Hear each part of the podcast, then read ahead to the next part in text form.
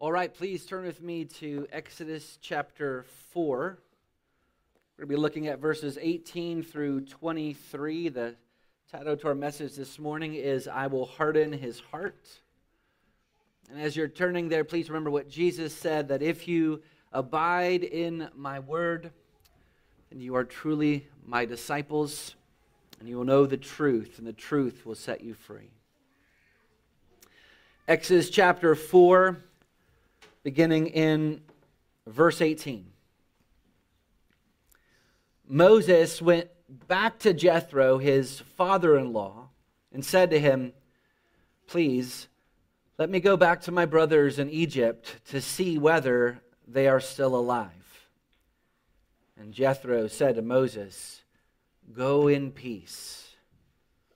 And the Lord said to Moses in Midian, Go back to Egypt for all the men who are seeking your life are dead. So Moses took his wife and his sons and had them ride on a donkey and went back to the land of Egypt. And Moses took the staff of God in his hand. And the Lord said to Moses, When you go back to Egypt, see that you do before Pharaoh all the miracles that I've put in your power but I will harden his heart so that he will not let the people go. Then you shall say to Pharaoh, Thus says the Lord Israel is my firstborn son. And I say to you, Let my son go, that he may serve me. If you refuse to let him go, behold, I will kill your firstborn son. May God bless the preaching of His word. Let's pray. Father, we thank you for all the precious promises in your word, one of which is that if we draw near to God, that you will draw near to us. So, Lord, here we are with your people on your day um, in your house. And we pray that, Lord, as we have drawn near to you, Lord, that you would draw near to us now by the power of your Spirit. We ask these things in Jesus' name. Amen. All right, you may be seated.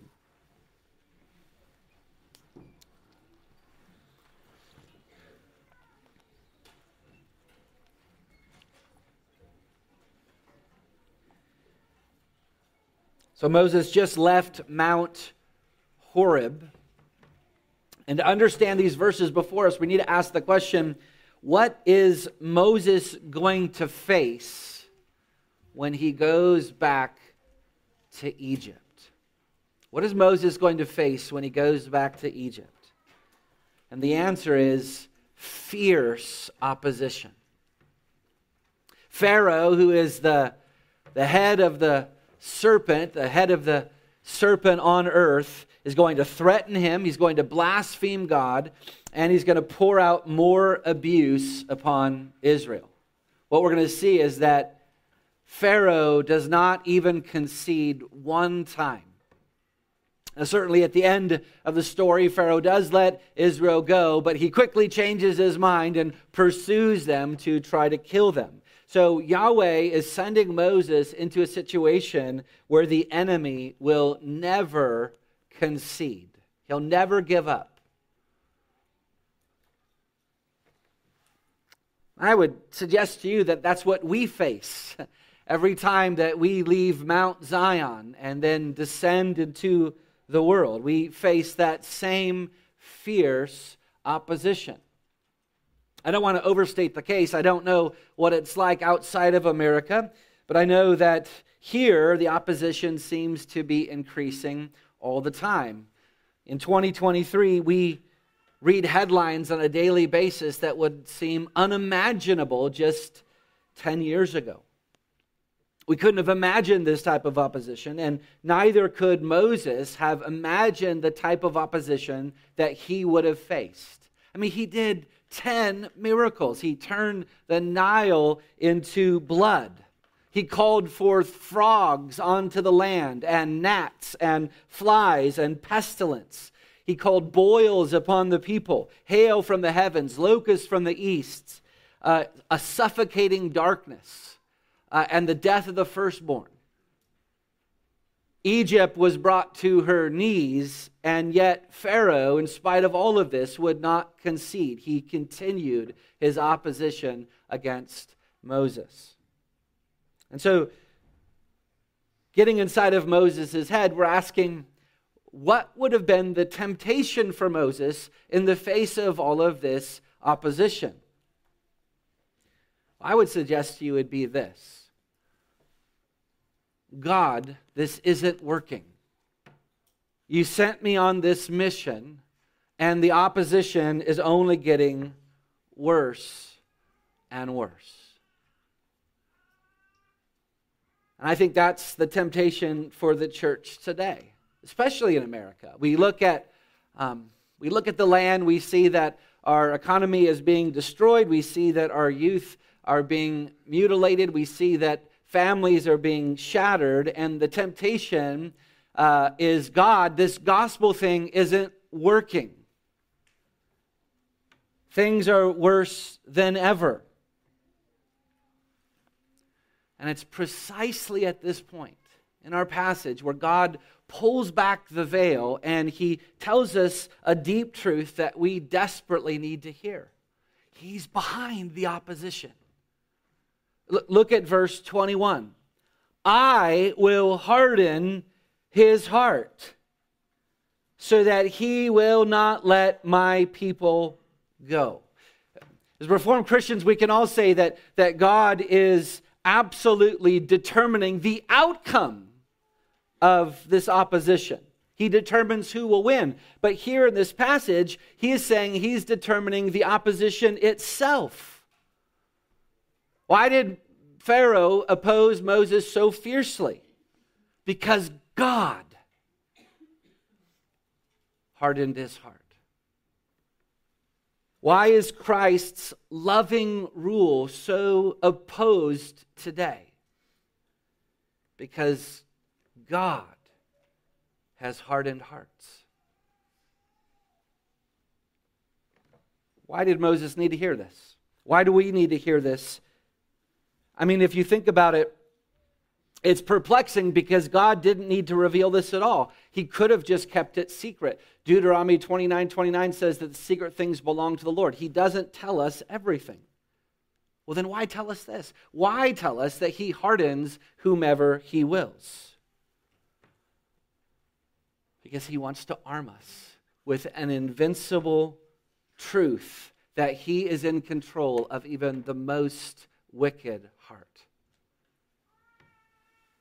It's not the gods of Egypt, it's not the gods of human choice, it's not the gods of wokeism that control planet Earth today. It is Yahweh, the Most High God. So here is our big idea this morning. I know it's not in your passage, so I'll read it a couple times. Yahweh judicially hardens the hearts of sinners, thus revealing to all, thus revealing that all opposition is under his rule.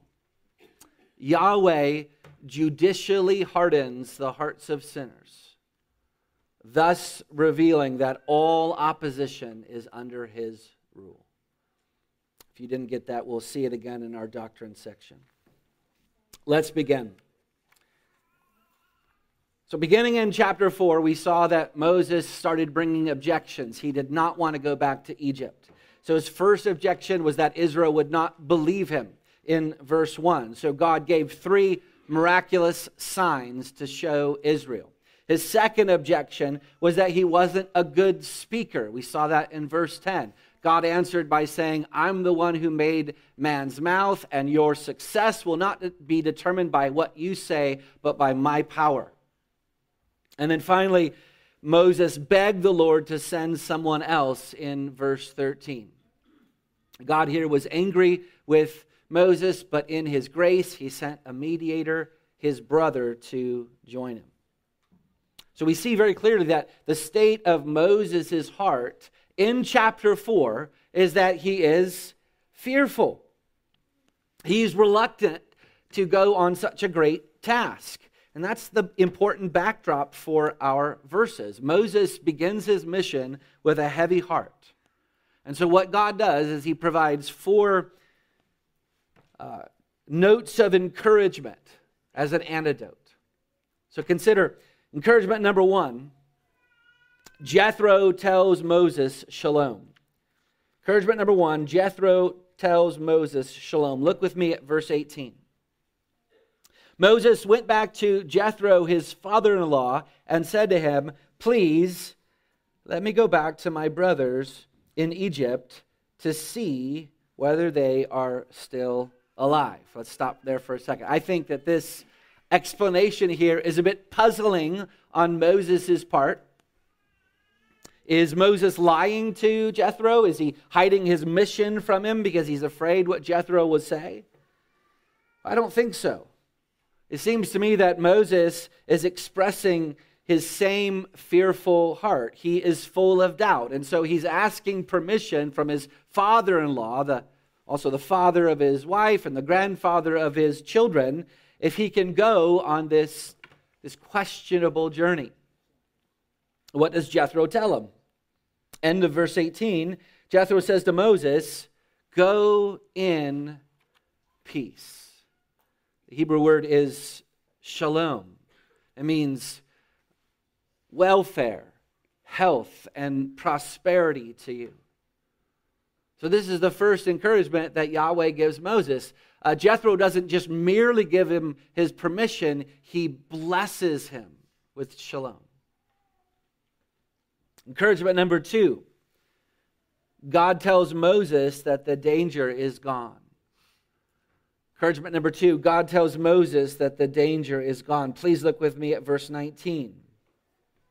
The Lord said to Moses in Midian, Go back to Egypt, for all the men who were seeking your life are dead. Remember, 40 years earlier, Moses had killed the Egyptian in Exodus chapter 2, and Pharaoh then went, the old Pharaoh, went to search for his life, to put him to death. And so apparently, this is still a concern on Moses' part. He's scared, apparently. But Yahweh tells him here that all of his enemies are dead and the danger is gone. That's the second encouragement. Encouragement number three Moses possesses the staff of God. Moses possesses the staff of God. Look with me at verse 20. So Moses took his wife and his sons and had them ride on a donkey and went back to the land of Egypt. Stop there for a second. With, with the news of his enemies being dead, Moses now feels safe enough not just to go himself, but to take his whole family with him. But look at what he has in addition. End of verse 20. And Moses took the staff of God in his hand.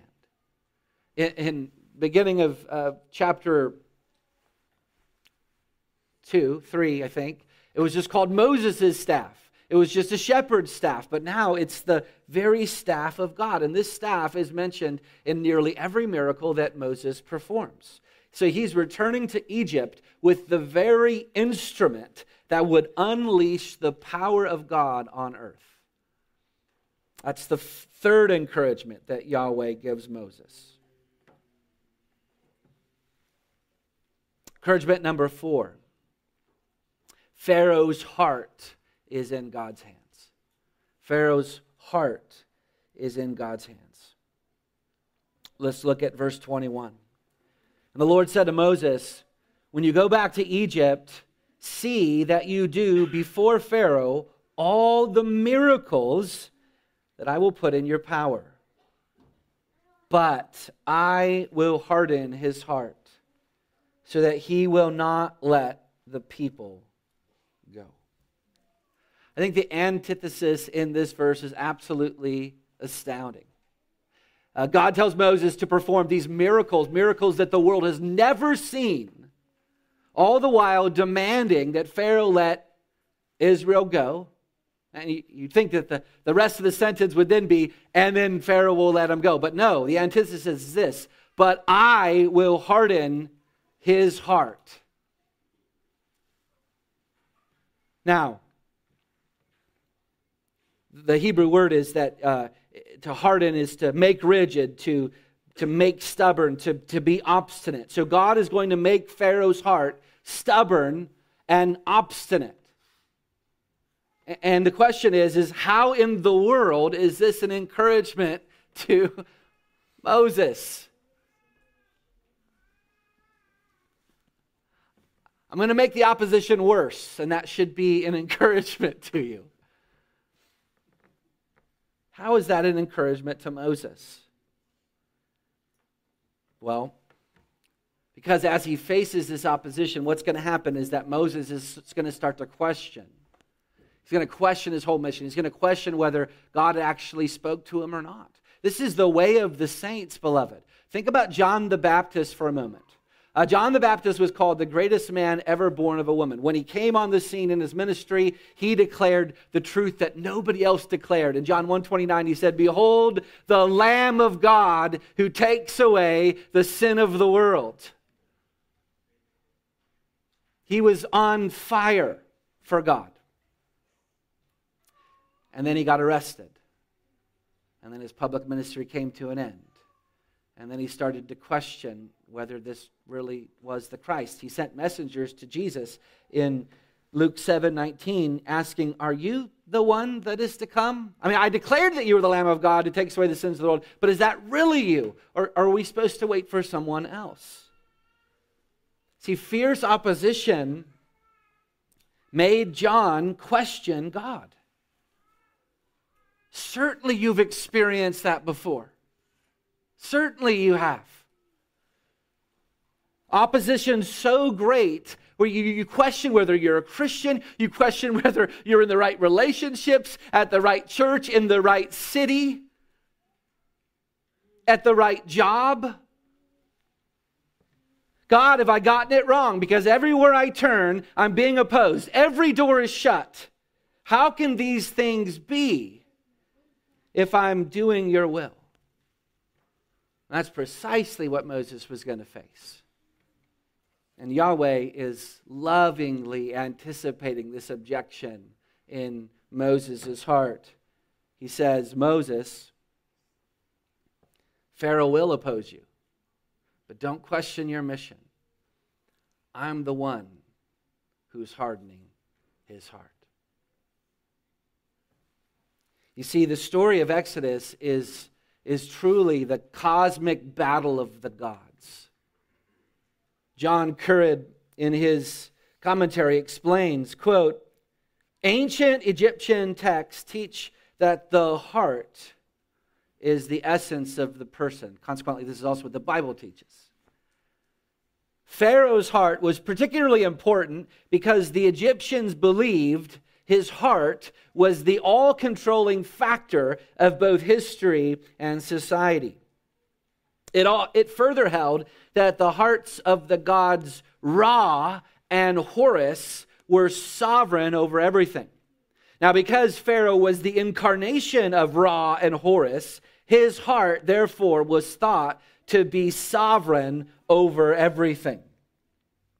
Yahweh hardens Pharaoh's heart to demonstrate that only the God of the Hebrews is the sovereign of the universe.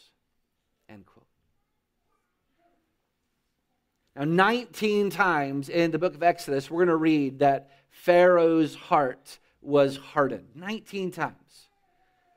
But not all of these accounts are going to be the same. Three times we're going to read that Pharaoh himself hardened his heart.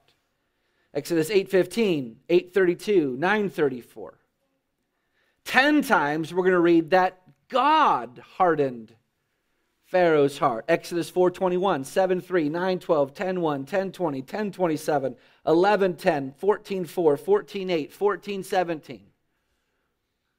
And then six times we're going to read that Pharaoh's heart was just hardened, and, and it doesn't specify who did the hardening. Exodus 7:13, 7:14, 7:22, 8:19, 9:7, 9:35. And so, question before here here's the first time that we're given this this idea. And the question is, is well, then who is doing the hardening, Pharaoh or God?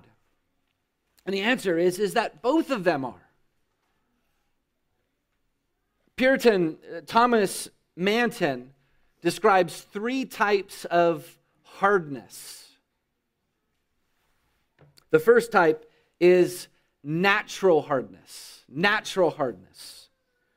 Because of the fall of Adam, all of us are born with stony, hard hearts. And that stony, hard heart can only be removed by the free saving grace of Jehovah. Exodus 11 19, I will give them one heart and a new spirit I will put within them. I will remove the heart of stone from their flesh and give them a heart of flesh. We are not born neutral or innocent. Uh, exhibit number one, Genesis 19 that we read this morning. I know that some of you were shifting uneasily in your seats as we read this account. Of course, the Bible is not um, glossing over the sins of Lot or his daughter or the sins of Sodom and Gomorrah. They're saying, Here, see, this is what sin does. So that's natural hardness. Pharaoh began with a hard heart from birth. Secondly, Manton goes on to talk about voluntary hardness. Voluntary hardness. We add to our natural hardness when we rebel against the Lord. Psalm 95, 7 through 8 says, Today, if you hear his voice, do not harden your hearts. Manton says here, quote, when men willingly reject the counsel of God, they increase the hardness of their heart. So, Pharaoh, though he was born with a naturally hard heart, the more he rebelled against God, the harder that he willingly made his heart.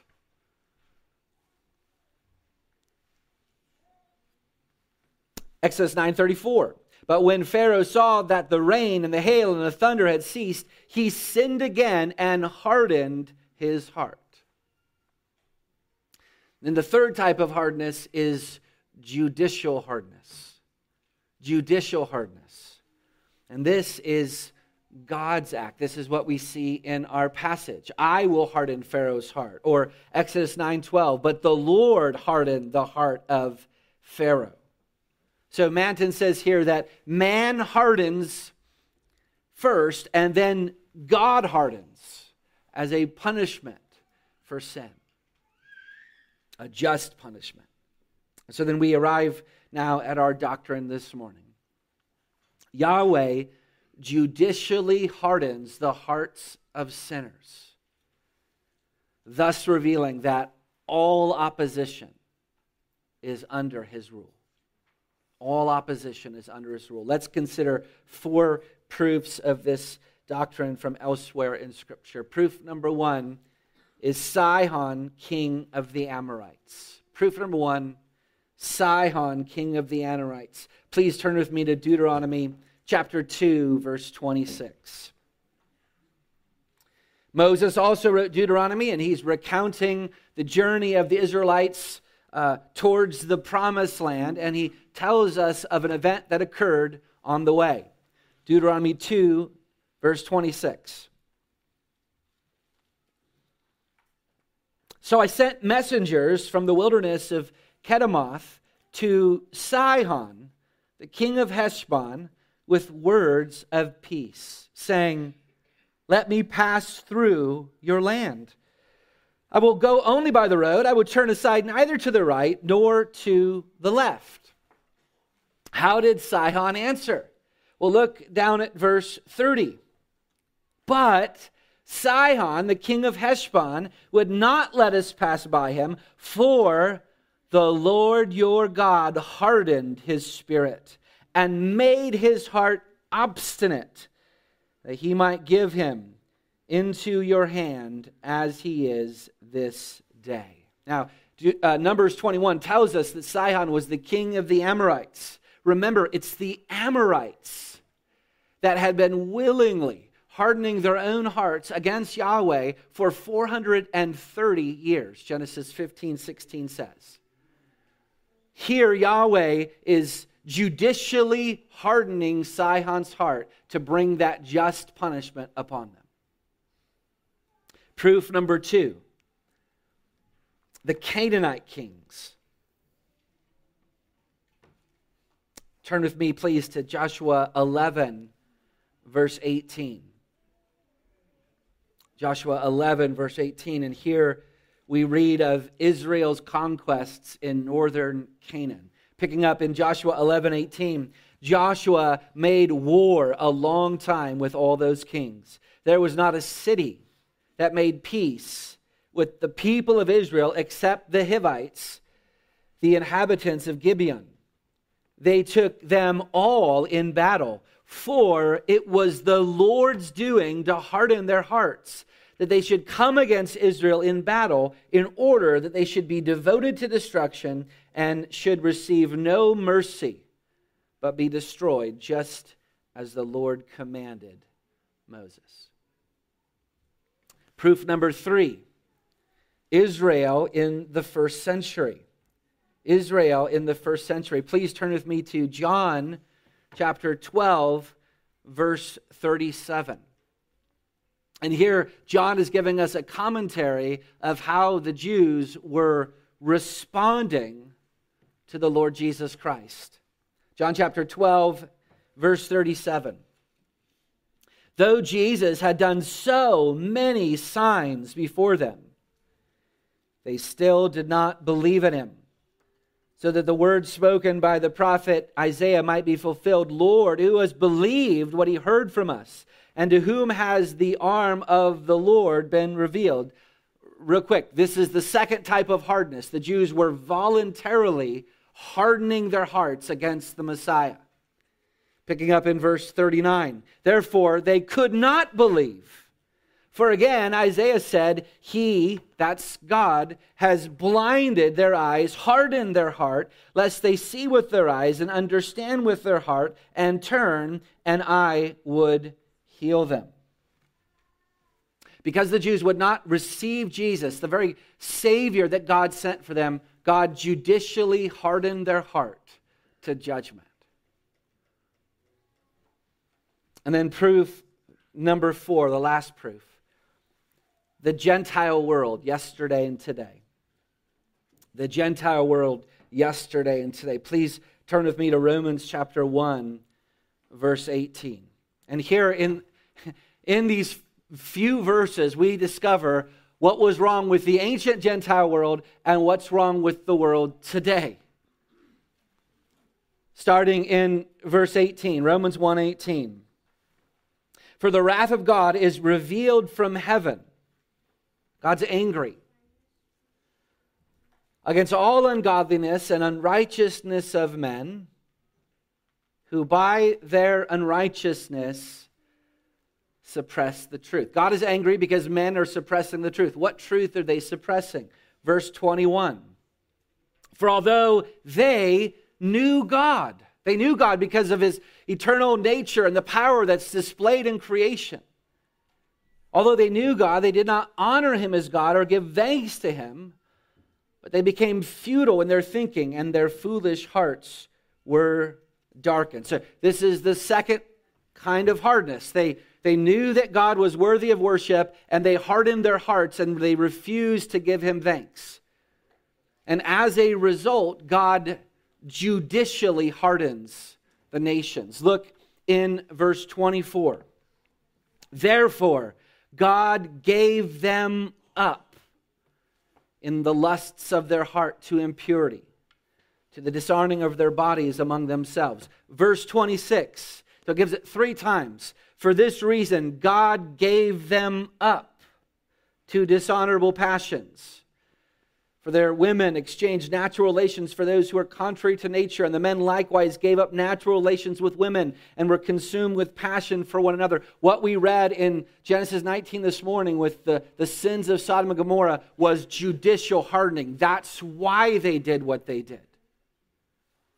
Verse 28 For since they did not see fit to acknowledge God, God gave them up to a debased mind to do what ought not to be done. This language here in Romans 1 of God giving them up is the same. It's synonymous with God judicially hardening.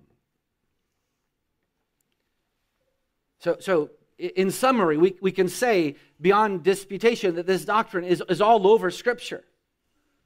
God judicially hardens the hearts of uh, obstinate sinners. And, and beloved, just as Moses needed to hear this, you need to hear this. The, the opposition that we face in the world today is not evidence that the devil is winning. It's evidence that God is sovereign over the world. And he begins in the hearts of men and women. There's not, he, he's not trying to, you know, the whack a mole. He's not trying to make sure all the moles get down. He's holding them down.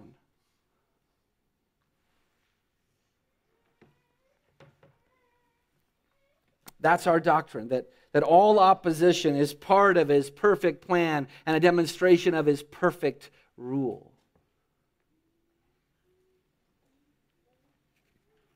So let's look then at our duty. And our first duty, because this doctrine is so difficult, is to answer two objections. First, someone might say, well, Pastor Josh, God doesn't actively harden sinners, He just leaves them to their own devices. God doesn't actively harden sinners, He just leaves them to their own devices. How do we answer that? Well, first, by acknowledging there's truth here that, that God does, in fact, harden sinners through desertion sometimes. Psalm 81, 11 and 12. But my people did not listen to my voice. Israel would not submit to me. So I gave them over to their stubborn hearts to follow their own counsels. So it's true that, that God's desertion is one way that he judicially hardens hearts. But at other times, he hardens hearts by delivering men over to the power of Satan. Um, he did this with King Saul. In 1 Samuel 16 14, we read, Now the Spirit of the Lord departed from Saul, and a harmful spirit from the Lord tormented him. Or in the New Testament, 2 Thessalonians 2 10 through 12, they refuse to love the truth and so be saved, and therefore God sends them a strong delusion so that they may believe what is false in order that they may be condemned. So we see that sometimes God hardens by desertion, sometimes God hardens by handing them over to the power of Satan, but sometimes God hardens hearts by his kindness. Uh, Christ in John 11 shows his kindness to Lazarus by raising him from the dead. Now, what kind of effect should that have on a sane people? We worship you. But that's not what happened, was it? The, the Jews hardened their hearts against Christ even more. In John 11 48, it says, If we let him, Jesus, go on like this, everyone will believe in him. And the Romans will come and take away both our place and our nation. You see, the same, the same light from the sun, the same heat from the sun that melts the ice of some sinners' hearts bakes and hardens the clay of others. Um, I don't know if, if God sent Pharaoh over to the power of Satan, but I do know that he showed his kindness to Pharaoh over and over and over again. Um, Manton observes here that, quote, God from the beginning foreknew the hardness of Pharaoh's heart and therefore might have swept him away all of a sudden, but he gave him frequent warnings and convictions. And every judgment is threatened in advance before it is executed. One example of God's kindness to Egypt is before the, the plague of the hail. He says, Look, and, and he, he doesn't just tell this to the people of Goshen, he tells it to the Egyptians I'm going to send hail. Bring your cattle inside so they don't die. Exodus chapter 9 19. But what does this kindness do to Pharaoh? It hardens him all the more. So, yes, God sometimes hardens by desertion, but he also hardens by handing men over to Satan and by pouring out his kindness. Secondly, someone might say, but if God hardens men's hearts and they rebel against him, then isn't God the author of sin? How do we answer that? I mean, our own Westminster Confession of Faith says in chapter 3, paragraph 1, that God is not the author of sin, nor is violence offered to the will of the creatures. I think we need to think carefully about that phrase, author of sin. Listen to how this is, this is why, by the way, I love Jonathan Edwards right here. This quote. Listen to what he says. If by the author of sin be meant the sinner or the agent or the actor of sin or the doer of a wicked thing, then certainly it would be a reproach and blasphemy to suppose that God be the author of sin. But if by author of sin is meant the permitter of sin, or not a hinderer of sin for wise, holy, and most excellent ends and purposes, that sin, if it be permitted or not hindered, will most certainly and infallibly follow. I say, if this be all that is meant by being the author of sin, then I do not deny that God is the author of sin. Though I dislike and reject the phrase as that which by use and custom is apt to carry another sense. End quote. I think this is actually fairly easy to illustrate. Uh, children, boys and girls, I know that some of you um, like to uh, write stories, that you are authors in the making. And in your writing, you make this character do this and that character do that. You determine what happens in your story, right? Question is, is who wrote the story of the universe? God did. He is the author of history. And so, question is there sin in history? Yes. And God authored that sin into history for his most wise and holy and excellent ends, as Edward says. But that does not make God the actor of sin. Uh, R.C. Sproul, um, I've been holding on to this quote for like 10 years. So R.C. Sproul says it like this God did not need to create fresh evil in Pharaoh's heart to redeem his chosen people. There was already enough evil in Pharaoh's heart to last forever. God needed only to withhold from Pharaoh whatever grace was restraining his wickedness and to allow him his way. By doing this, God hardened Pharaoh's heart. so God is not the author of sin. In, in a sense that he compelled Pharaoh to sin against his will. But we must affirm that God ordains whatsoever comes to pass, including the hardness of Pharaoh's heart. He wrote that into the story.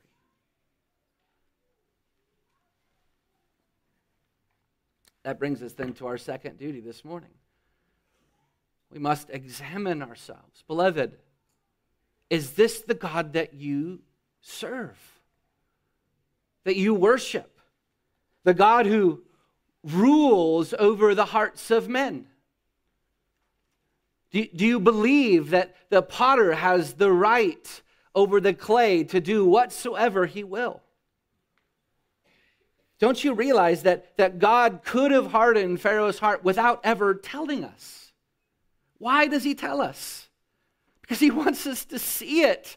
He, he wants us to see the glory of his rule and control and power over every atom, over every star, over every living soul. He wants us to find strength and joy and comfort in the unassailable truth that no rule is above God and no rule is beside God, that our God is in the heavens and that he does whatsoever he pleases. That our God does according to his will amongst the hosts of heaven and amongst the inhabitants of the earth, and none can stay his hand or say to him, What have you done? Is that the God that you worship? Because if so, you can face any opposition.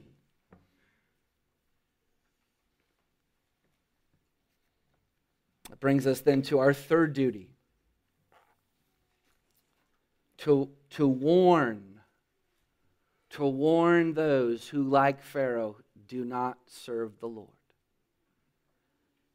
Heed the warning of Pharaoh, if that is you, dear friend. God has given Pharaoh as an example of those who will not serve him.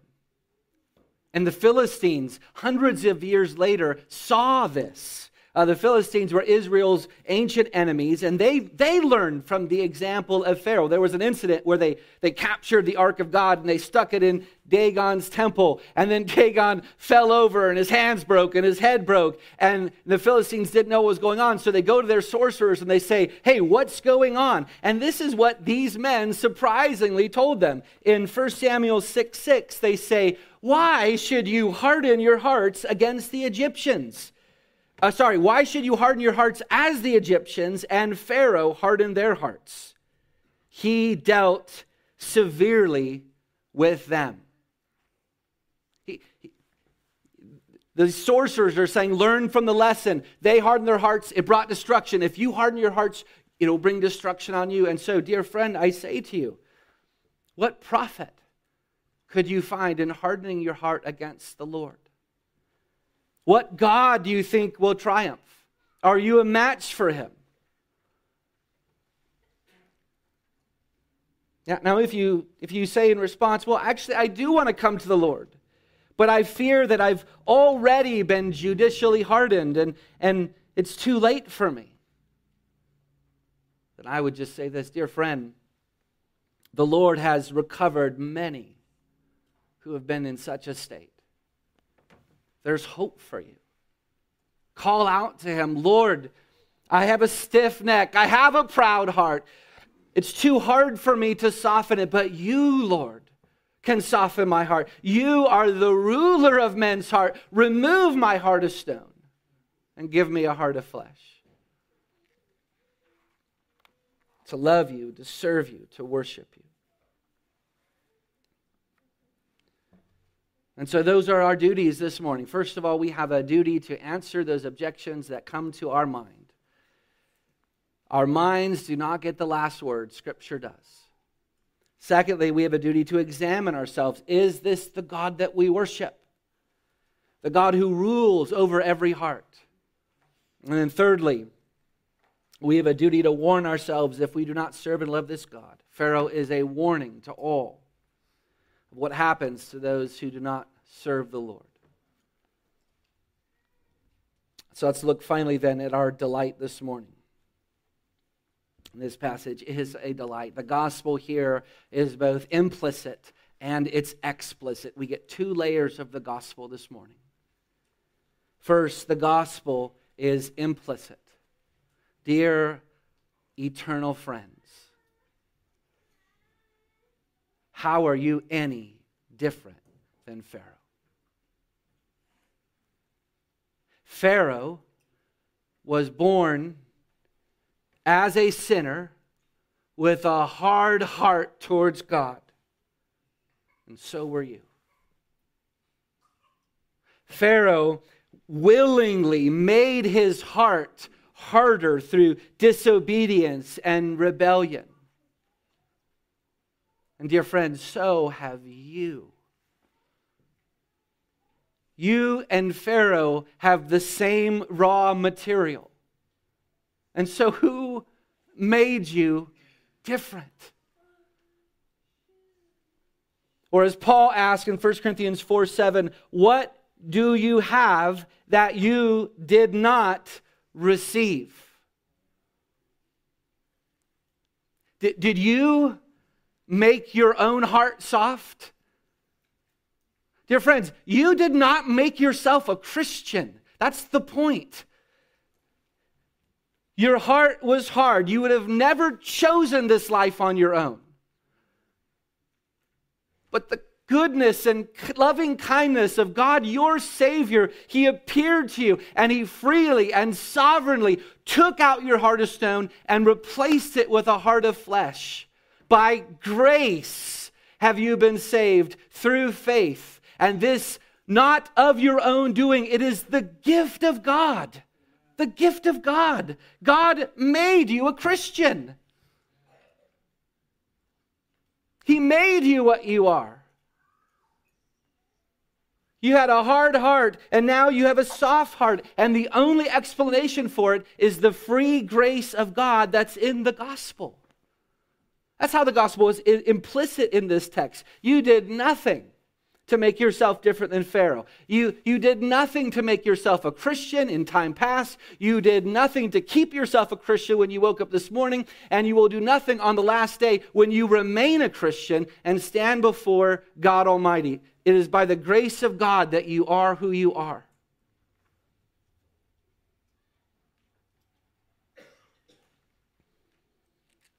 And that brings us, secondly, to how the gospel is explicit in our passage. The Lord tells Moses what to tell Pharaoh when he returns to Egypt. Look with me at verses 22 and 23. Then you shall say to Pharaoh, Thus says the Lord. Now, this is the first time in Scripture that those words appear. Thus says the Lord, and it's reserved for the most precious truth. Thus says the Lord, Israel is my firstborn son. You can already see how God is hinting at he has other sons, other nations that he's going to bring to himself. Israel is my firstborn son, and I say to you, let my son go, that he may serve me. If you refuse to let him go, behold, I will kill your firstborn son. Israel is God's son. And Pharaoh enslaved and murdered Yahweh's firstborn son. And now Yahweh is telling him, if you don't let my son go, I'm going to kill your firstborn son. And this, of course, ominously foretells about the 10th plague when, when God kills Pharaoh's firstborn son. And it's that judgment, the death of the firstborn, that set Israel free. And beloved, it's that judgment that sets you free, not the death of Pharaoh's firstborn son, but the death of Yahweh's firstborn son, the Lord Jesus Christ. God could not overlook the hardness of your heart, your rebellion against Him. Someone had to die in your place. Galatians 4 4 through 5. But when the fullness of time had come, God sent forth his Son, born of a woman, born under law, to redeem those who were under the law, so that we might receive adoption as sons. Jesus Christ, the firstborn of Yahweh, was slain to set you free. And then he rose again from the dead so that you could be called a son or a daughter of God.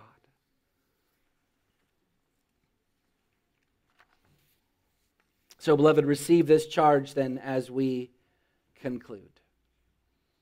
Just as Moses was redeemed and sent into Egypt uh, without fear, God was arming him, so you can now serve God without fear. So serve him without fear.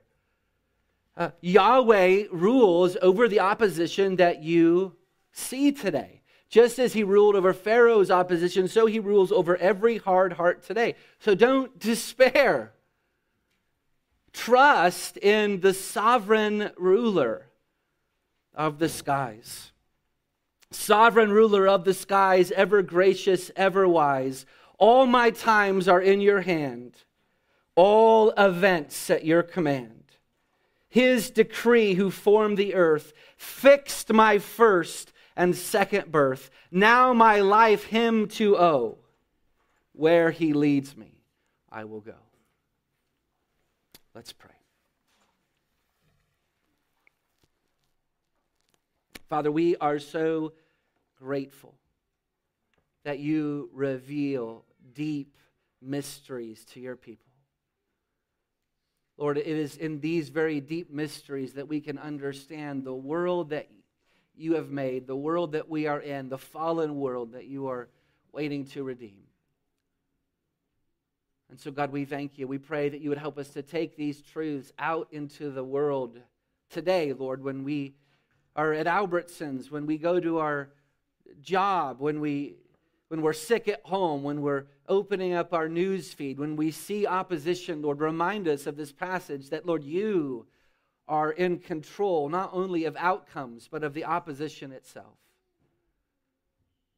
And remind us, Lord, that you have slain our opposition in the person of your Son. May we sing to him now.